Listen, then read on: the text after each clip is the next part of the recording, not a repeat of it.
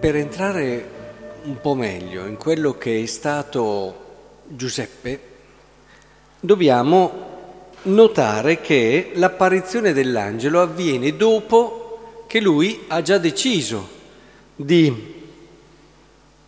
Era uomo giusto, dice, non voleva accusarla pubblicamente, pensò di ripudiarla in segreto. Fino a questo punto lui non sapeva ancora nulla di tutto quello che l'angelo poi nel sogno gli rivela. Quindi cerchiamo di capire la situazione nella quale si era trovato Giuseppe. Amava una donna, sua sposa, e questa donna è incinta per opera non sua. Ora, la situazione non è facile perché immaginate tutti i pensieri che ti possono venire. In fondo avevo creduto, mi ero fidato di questa ragazza, anche la sofferenza intima, profonda che una situazione come questa di delusione, di anche frustrazione, proprio perché in fondo eh, mi crolla il mondo che era solo all'inizio, tutti i miei sogni, tutte le mie speranze, tutto quello che di bello avevo immaginato insieme a questa ragazza che fino a poco tempo fa avevo considerato speciale e unica, tanto che mi aveva sedotto il cuore, mi ero innamorato di lei, avevo deciso di condividere tutta la mia vita con lei. Quindi la situazione di Giuseppe non è per nulla facile. Direi che la reazione più immediata sarebbe stata quella del furore, della rabbia, del, del dire questa cosa di modo che poi la legge punisse questa ragazza che eh, mi aveva anche umiliato in fondo. E, e sapete che se lui non avesse deciso di non accusarla pubblicamente sarebbe stata probabilmente lapidata.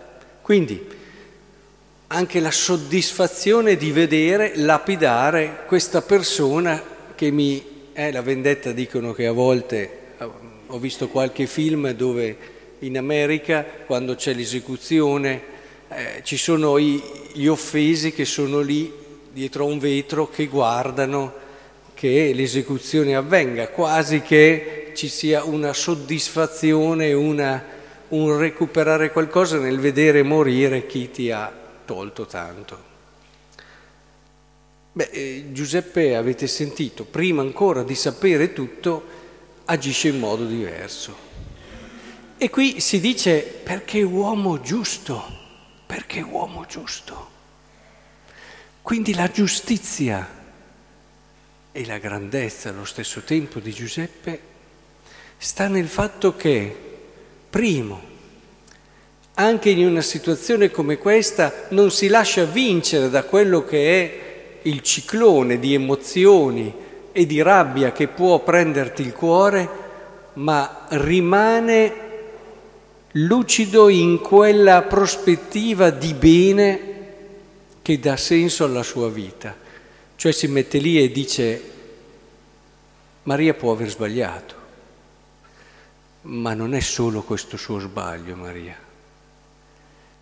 Cioè riesce a cogliere cosa posso fare perché lei possa vivere anche in questa situazione qualcosa che possa servirle, che possa aiutarla a superare questo limite e questo errore.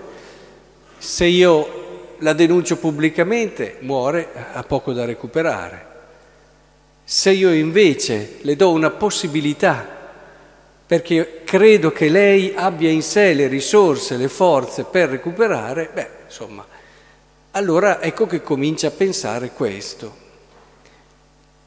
E, e credo che questo sia il senso della giustizia di Dio.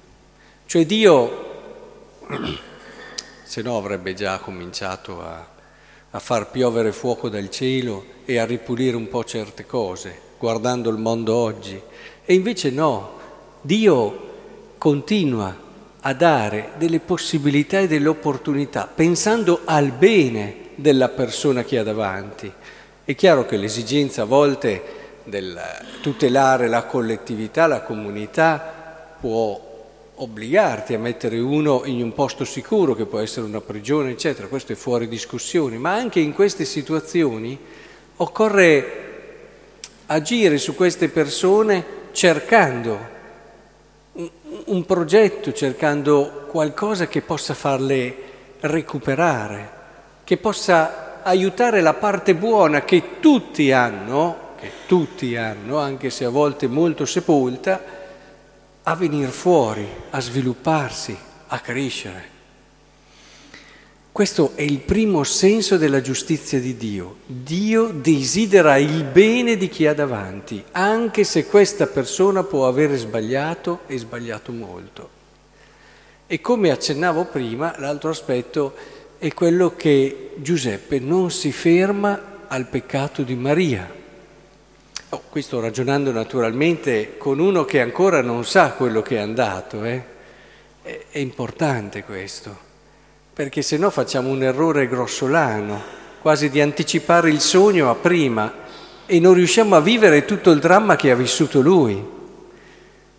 E cerco di farvi capire che non ferma, Maria non è solo il suo peccato, dice Giuseppe, io la conosco questa donna So perché ha conquistato il mio cuore, so che in lei ci sono tante altre cose. E sapete che questo quando si è in un momento di sofferenza, quando ci si sente offesi, quando ci si sente colpiti in quello più, che abbiamo di più intimo e difficilissimo, perché il dolore rende bene l'immagine, è un po' come una punta, ti colpisce, ti fa soffrire come una punta e ristringe il campo. Quando si soffre si vede solo quella cosa lì e tu vedi solo la cosa che ti fa soffrire. Fai fatica ad avere uno sguardo ampio, un, un guardare che va oltre quel dolore lì. E Giuseppe dimostra di essere giusto anche in questo, anche in questo. Non si ferma a questa cosa, ma riesce ad aprire lo sguardo ed è per questo che uomo giusto, non voleva accusarla pubblicamente, pensò di ripudiarla in segreto. Io credo davvero che Giuseppe in questo sia straordinario ed è per questo che capisco perché Dio gli abbia voluto affidare quanto di più prezioso aveva, suo figlio, ma anche la Madonna le ha affidate a un cuore così. Ed è per questo allora che vi auguro davvero di diventare giusti come era giusto Giuseppe. Non attaccatevi a una giustizia, perché tante volte attacchiamo il nostro rancore nostra, alla giustizia umana, è giusto così, colpisci. Non è quello che alla fine placa il nostro dolore, credetemi, è solo una sensazione passeggera, ma il potersi mettere in questo atteggiamento reale, di reale giustizia. E se lo faremo, e se con l'aiuto di Giuseppe entreremo in questo spirito anche tra di noi, nel concreto, nel quotidiano, nelle relazioni anche nel nostro paese, nelle nostre vie, nel nostro incontrarci tutti i giorni, beh, sono convinto che il Signore continuerà, come ha fatto con Giuseppe, ad affidare a noi le sue cose più preziose. È così bello sapere che il Signore vede che il nostro cuore è pronto ad accogliere le cose più grandi e più belle che può darci.